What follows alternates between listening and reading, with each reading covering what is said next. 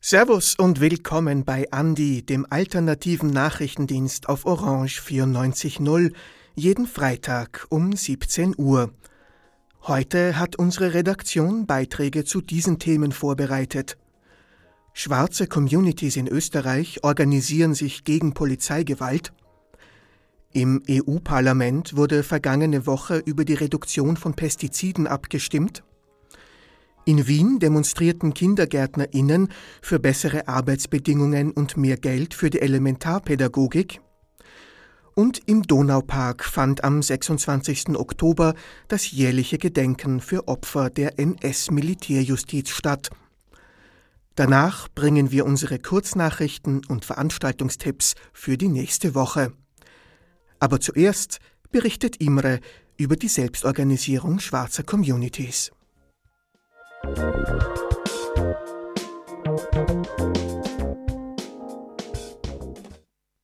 It would be very foolish of us to think we all are we're all in the same boat and we're all going to swim the same way. Give more room to to self-critique, to also voice it. You're not comfortable with something, say it. Say it. And I think our uniqueness is what threatens whiteness. They don't understand us, they try to understand us by ordering us. sagt Henry Dennis. Sie ist die Gründerin von Afro Rainbow und hat an der Veranstaltung Selbstorganisierung schwarzer Communities gegen Polizeigewalt in Österreich am 21. Oktober teilgenommen. Andere Teilnehmende waren Araba Johnston, Mitdirektorin von Museum der Migration und Simon Inu, Journalist. Sie bringen nicht nur ihre persönlichen Erfahrungen mit, sondern auch tiefgreifende Erkenntnisse darüber, wie man die Gemeinschaftsbildung in Österreich verbessern kann. Durch diese Geschichten gewinnen wir ein tieferes Verständnis für die Herausforderungen, mit denen die schwarze Gemeinschaft konfrontiert ist. Und über jene Strategien, die sie einsetzen, um Hindernisse zu überwinden. Die Polizeigewalt existiert noch immer bis heute. Wir müssen nur den äh, Zara Rassismusbericht 2022 lesen. Dann sehen wir, dass zum Beispiel, äh, ich glaube, 59 Fälle, rassistische Fälle äh, durch die Polizei gemeldet worden sind. Das, ist, das sind nur die Fälle, die gemeldet worden sind. Es gibt Leute, die sich nicht trauen, etwas anzumachen. Auf der, einen, auf der anderen Seite haben wir das Problem, die Polizei nicht mehr sagen wir, die Fälle, die wir früher hatten, zum Beispiel in Bezug auf die Tötung von schwarzen Personen, das war sehr, sehr oft thematisiert in den Medien. Heutzutage gibt es kein, es ist kein Thema mehr. Die, die ein bisschen aktiv sind, wissen ganz genau, dass ähm, wir in Österreich noch immer Abschiebungen erleben. Aber schweigen, alle schweigen, Medien schweigen, nur Hardcore-AktivistInnen äh, schaffen, noch immer über diese, diese Tatsachen zu berichten. Existiert noch immer und diese Polizeigewalt ist, ist äh, eigentlich, ich würde sagen, es, es ist nicht mehr in der Öffentlichkeit präsent. Und die einzige Präsenz über die, die, die Polizeigewalt in unserer Gesellschaft läuft nur über äh, antirassistische Organisationen oder Aktivistinnen, die bis heute immer dagegen kämpfen. Am 1. Mai 1999 hat die Polizei reagiert, indem sie äh, eine, eine interne Kommission eingerichtet hat, um die Polizisten menschenrechtlich einzuschulen.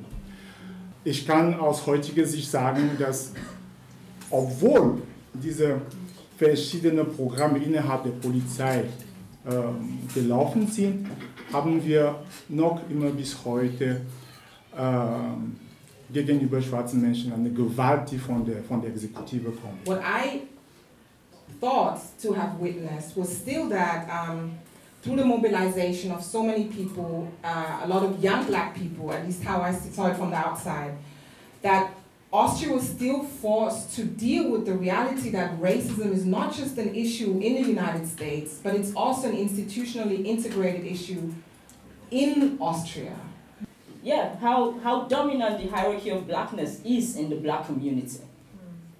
It depends on the German you speak. It depends on the level of education you have. It depends on how light your skin is, what point you arrive Austria, what kind of job you do. In Nigeria, I would say, who be your papa? What kind of name you have.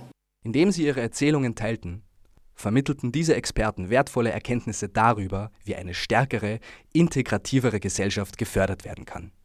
Lassen Sie uns also beim Zuhören darüber nachdenken, wie wichtig Empathie, Bildung und Befähigung für die Schaffung dauerhafter Veränderungen sind. Es gibt jetzt innerhalb der, Öst der österreichischen Gesellschaft eine ganz große Bewusstseinsbildung in Bezug auf antischwarzen Rassismus und das ist sehr, sehr, sehr erfreulich zu, zu wissen.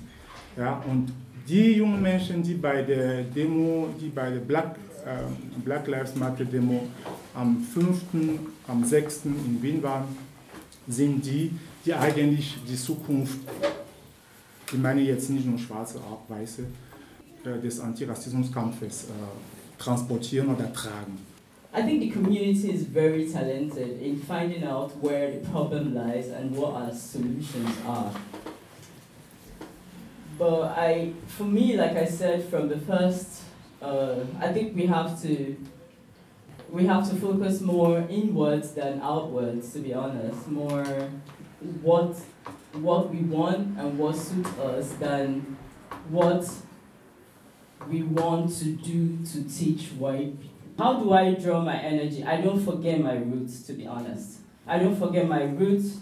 I, um, I consciously choose not to be part of the whiteness in activism. We fight when we can. We fight when it's convenient for us. We fight when we have things to profit. I embark on my own personal journey based on the pain I carry and the joy I still hold in my soul. I don't want to be part of the system. I love the system. I'm making myself part of it, whether they like it or not. Ich würde einfach sagen, sich engagieren. Aber wie engagiert man sich? Es gibt so viele Initiativen da draußen. Araber hat von den schwarzen Frauen-Communities geredet. Es gibt äh, die ADOE, Afrikanische Diaspora in Österreich. Wir haben AETAS, äh, die eigentlich sich mit, dem, mit äh, den Bildern Afrikas in österreichische Schulbücher äh, einsetzt. Also es gibt sehr viele Initiativen. Ich habe als Journalist auch eine Redaktion gegründet, Freshvibes-Redaktion, wo wir junge Menschen einfach trainieren, erstens über die Community zu berichten und kritisch über äh, die österreichischen Umwelt zu, zu berichten.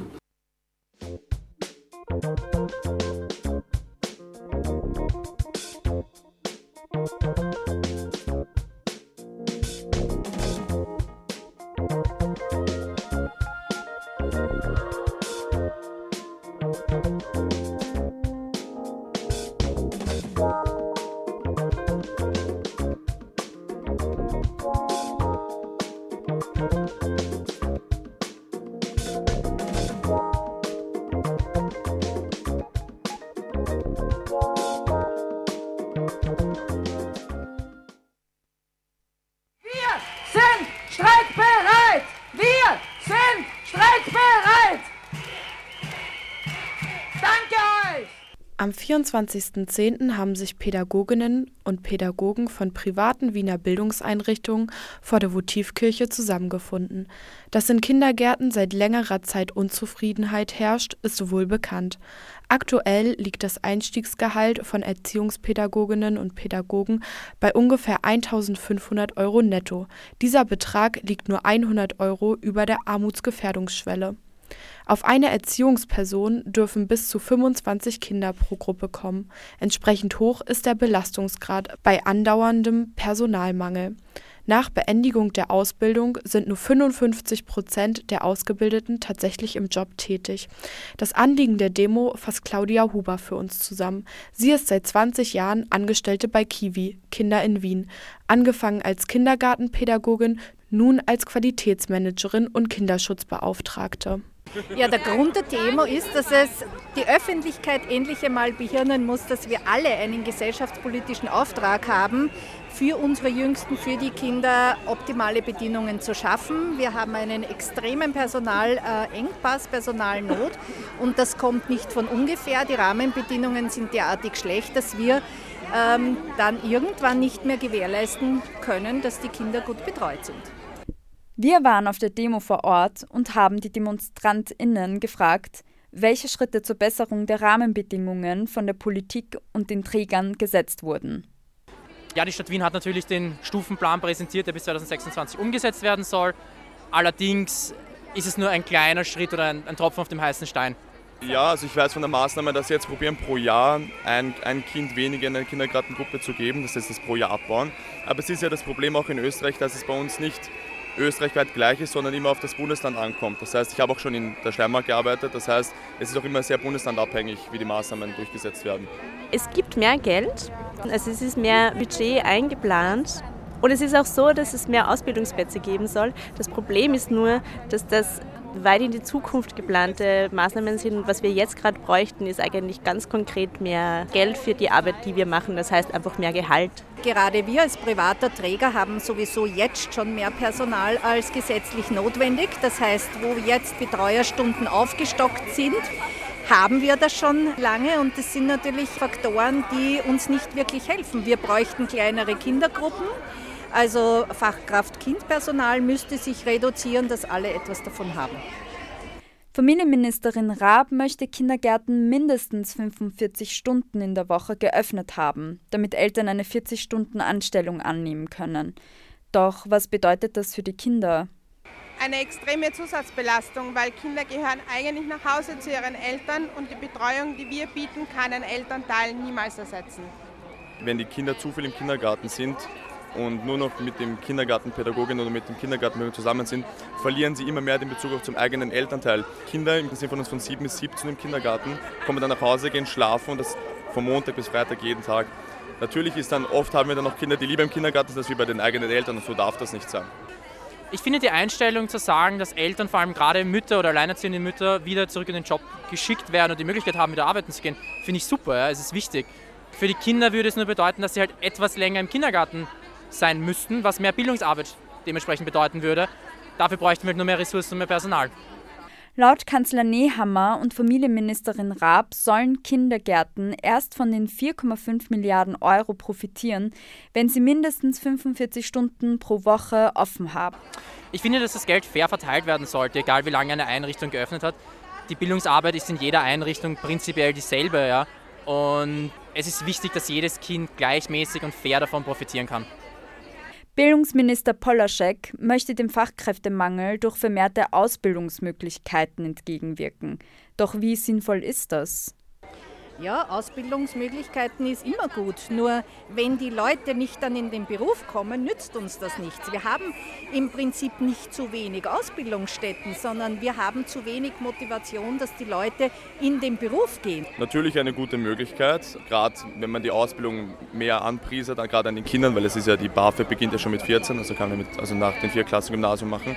Ich denke nur, dass nicht nur die Ausbildung selbst das Problem ist, sondern auch dann eben die Bedingungen in der Arbeit. Also man muss, bevor man die Ausbildung anpriest, müssen die Arbeitsbedingungen besser werden, damit man Lust hat, diese Ausbildung zu machen.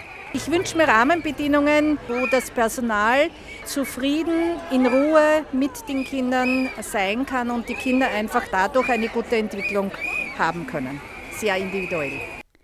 Das war ein Beitrag von Haley Krüger und Dilan Aslan.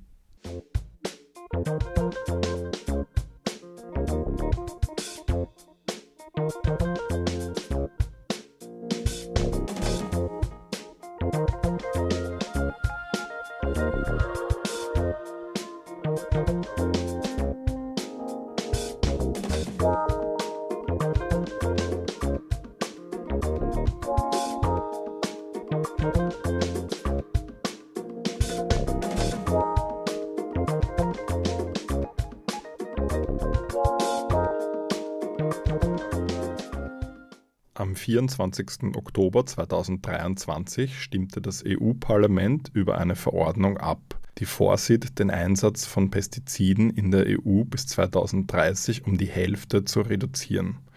Diese Verordnung, bekannt als Sustainable Use Regulation, kurz SUR, könnte das Artensterben in Europa eindämmen. Wiederholt hatten Umweltorganisationen auf die Bedeutung verbindlicher Ziele bei der Pestizidreduktion hingewiesen. In einer knappen Abstimmung wurde der Gesetzesvorschlag im Umweltausschuss des EU-Parlaments angenommen.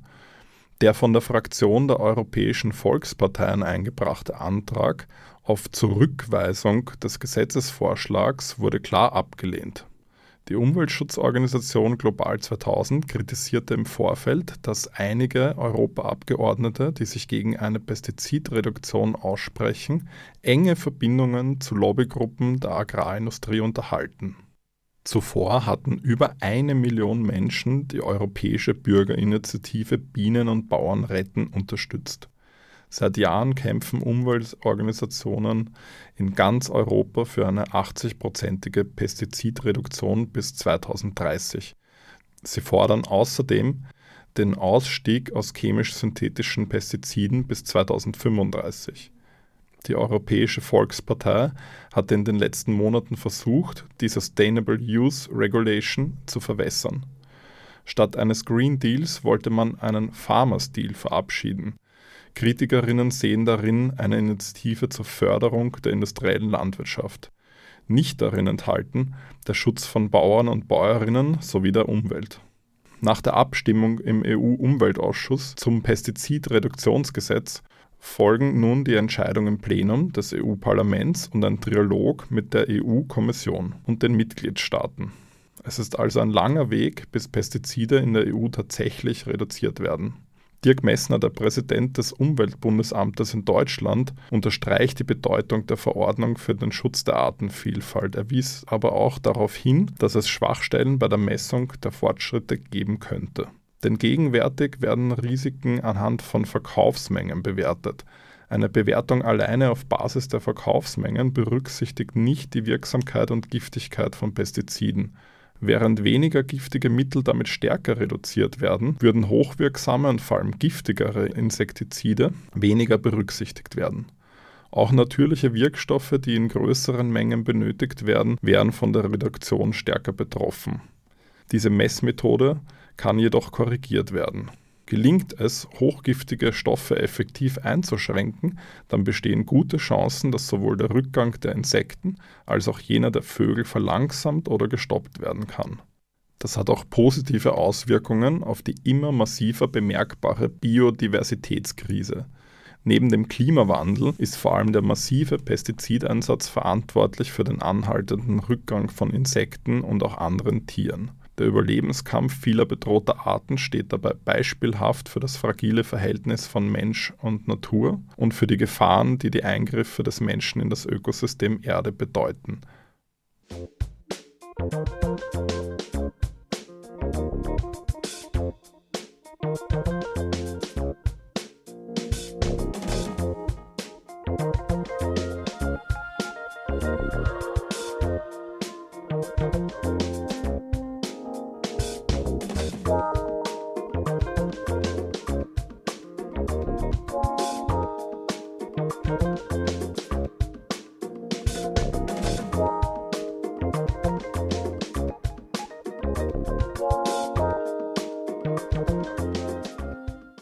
Solange diejenigen pauschal als Helden verehrt werden, die im Nationalsozialismus ihre soldatische Pflicht bis zu ihrem eigenen Tod, bis zu ihrem Opfer geleistet haben, wird eine Diskussion über Widerstand und Deserteure schwierig bleiben und weitergeführt werden müssen.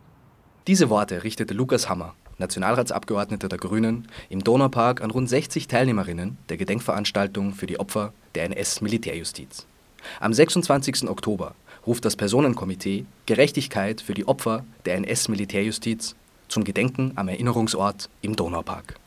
Seit mittlerweile 21 Jahren treffen sich die Freunde und Freundinnen der Deserteure und der anderen ungehorsamen Soldaten hier am Gedenkstein im Donaupark, um eben all dieser ungehorsamen Soldaten zu gedenken, die irgendwann während des Zweiten Weltkrieges, viele von ihnen hier auf dem ehemaligen Gelände des Militärschießplatzes Kagran hingerichtet worden sind und die von den Militärgerichten verfolgt wurden. Zugleich wird der Nationalfeiertag vor großem Publikum am Heldenplatz gefeiert. Das Bundesheer führt seine Geräte vor und gelobt die neuen Rekruten feierlich an. In Kagran wird ein distanzierteres Verhältnis zum Militär deutlich. Gerade jetzt, heute am Nationalfeiertag, marschiert das österreichische Bundesheer auf der Ringstraße und am Heldenplatz. Junge Soldaten geloben, den Gesetzen und den gesetzmäßigen Behörden Treue und Gehorsam zu leisten, alle Befehle meiner Vorgesetzten pünktlich und genau zu befolgen und mit allen meinen Kräften der Republik Österreich und dem österreichischen Volke zu dienen. Jedes Heer hat solche Gelöbnisse, das österreichische Bundesheer hat seine. Ähm, und wie in jeder Armee gelobt man den unbedingten Gehorsam. Dann tut man eben im Fall eines Krieges seine Pflicht, wie das ein ehemaliger Bundespräsident ausgedrückt hat. Stirbt man dabei, hat man ein Opfer für das Vaterland gebracht und ist ein Held. Auch unter Anführungsstrichen. Sie sollen aber auch die Bereitschaft zum Mord aufbringen. Mit dem Opferdiskurs wird Widerstand gegen die Staatsmacht gebrochen, wird die Zerstörung des eigenen Lebens in Kauf genommen wird Gewalt akzeptiert und legitimiert. Durch den Opferdiskurs wird Gewalt sakralisiert. Sterben und Morden für einen höheren Zweck. Die Erinnerung an den Krieg konzentriert sich auch heute noch auf diejenigen, die diesen soldatischen Grundsätzen gefolgt sind. In den Hintergrund rücken dabei jene Menschen, die sich unter enormem persönlichen Risiko dem Militärdienst entzogen haben. Deserteure und Freiheitskämpferinnen, den Opfern der NS-Militärjustiz. Die bewusste Entscheidung, am Morden nicht mitzumachen, erfordert Mut in einem Ausmaß, den ich mir nicht vorstellen kann. Und deswegen verneige ich mich heute einmal mehr in tiefer Dankbarkeit vor allen, die diesen Mut aufbringen konnten, Menschen wie Richard Wadani. Dankeschön. Dieser Beitrag wurde gestaltet von Stefan Püringer und Stefan Resch und enthält Aufnahmen von Gerhard Kettler.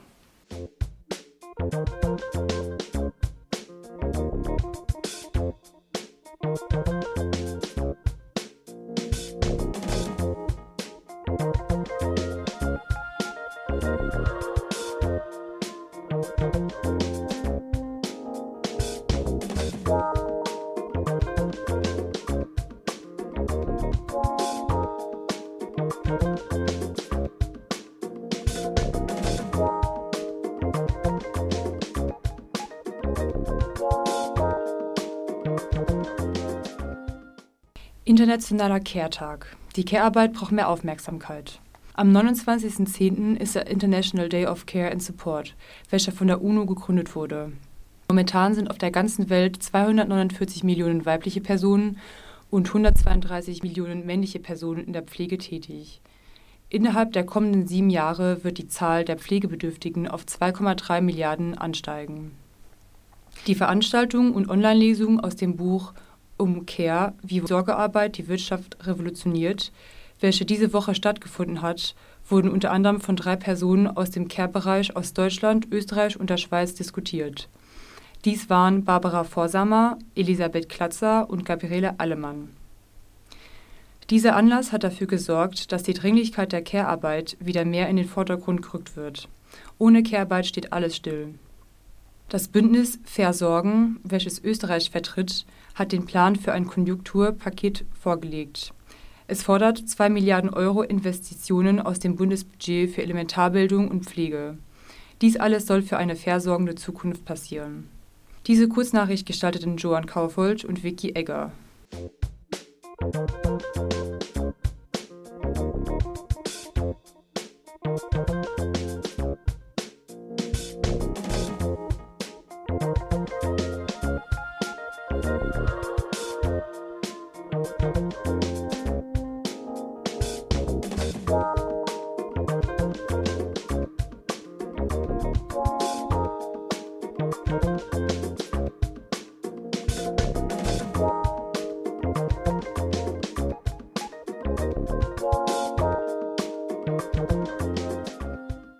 Kommen wir jetzt zu unseren Veranstaltungstipps der Woche. Noch bis 11. November kann die Ausstellung der Mujeres Libres Freie Frauen besucht werden.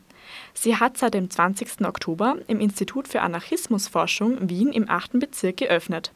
Bei den Mujeres Libres handelt es sich um eine spanische anarchistische Frauengruppe der 1930er Jahre, die sich im Kampf um die Frauenrechte etablierte. Sie widmeten sich sowohl der politischen Organisation von Frauen als auch der Bildungsarbeit mit Arbeiterinnen und Kindern. Durch die Ausstellung soll die Gruppe im deutschsprachigen Raum wieder an Aufmerksamkeit gewinnen. Nähere Informationen hierzu, wie die Öffnungszeiten, findet man auf der Website der Anarchistischen Bibliothek a-bibliothek.org. Wer Geflüchteten auf der Balkanroute in Wien helfen möchte, ist bei der Kick-Off-Sammelaktion von SOS Balkanroute am kommenden Samstag, den 4. November, gut aufgehoben. Von 11 bis 19 Uhr im Wiener Sportclub werden mit Unterstützung eines Benefiz-Fußballspiels fleißig Sachspenden gesammelt. Gebraucht werden Campingausrüstung, Rucksäcke, Winterkleidung und Jacken, Schals, Hauben, Handschuhe, Unterwäsche, Socken, Schuhe, Taschenlampen, Thermosflaschen, Smartphones und Powerbanks. Genauere Informationen können auf Facebook gefunden werden. Die Veranstaltungstipps wurden erstellt von Viktoria Egger und Flora Fleisch.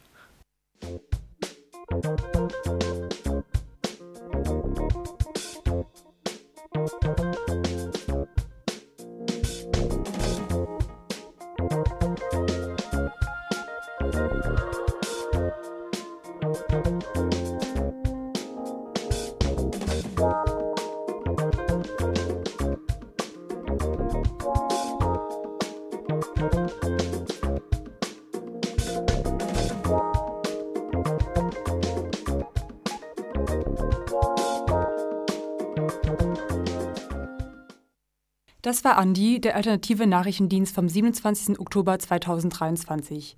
Die nächste Ausgabe von Andi gibt es am kommenden Freitag wieder um 17 Uhr hier auf Radio Orange 94.0 zu hören.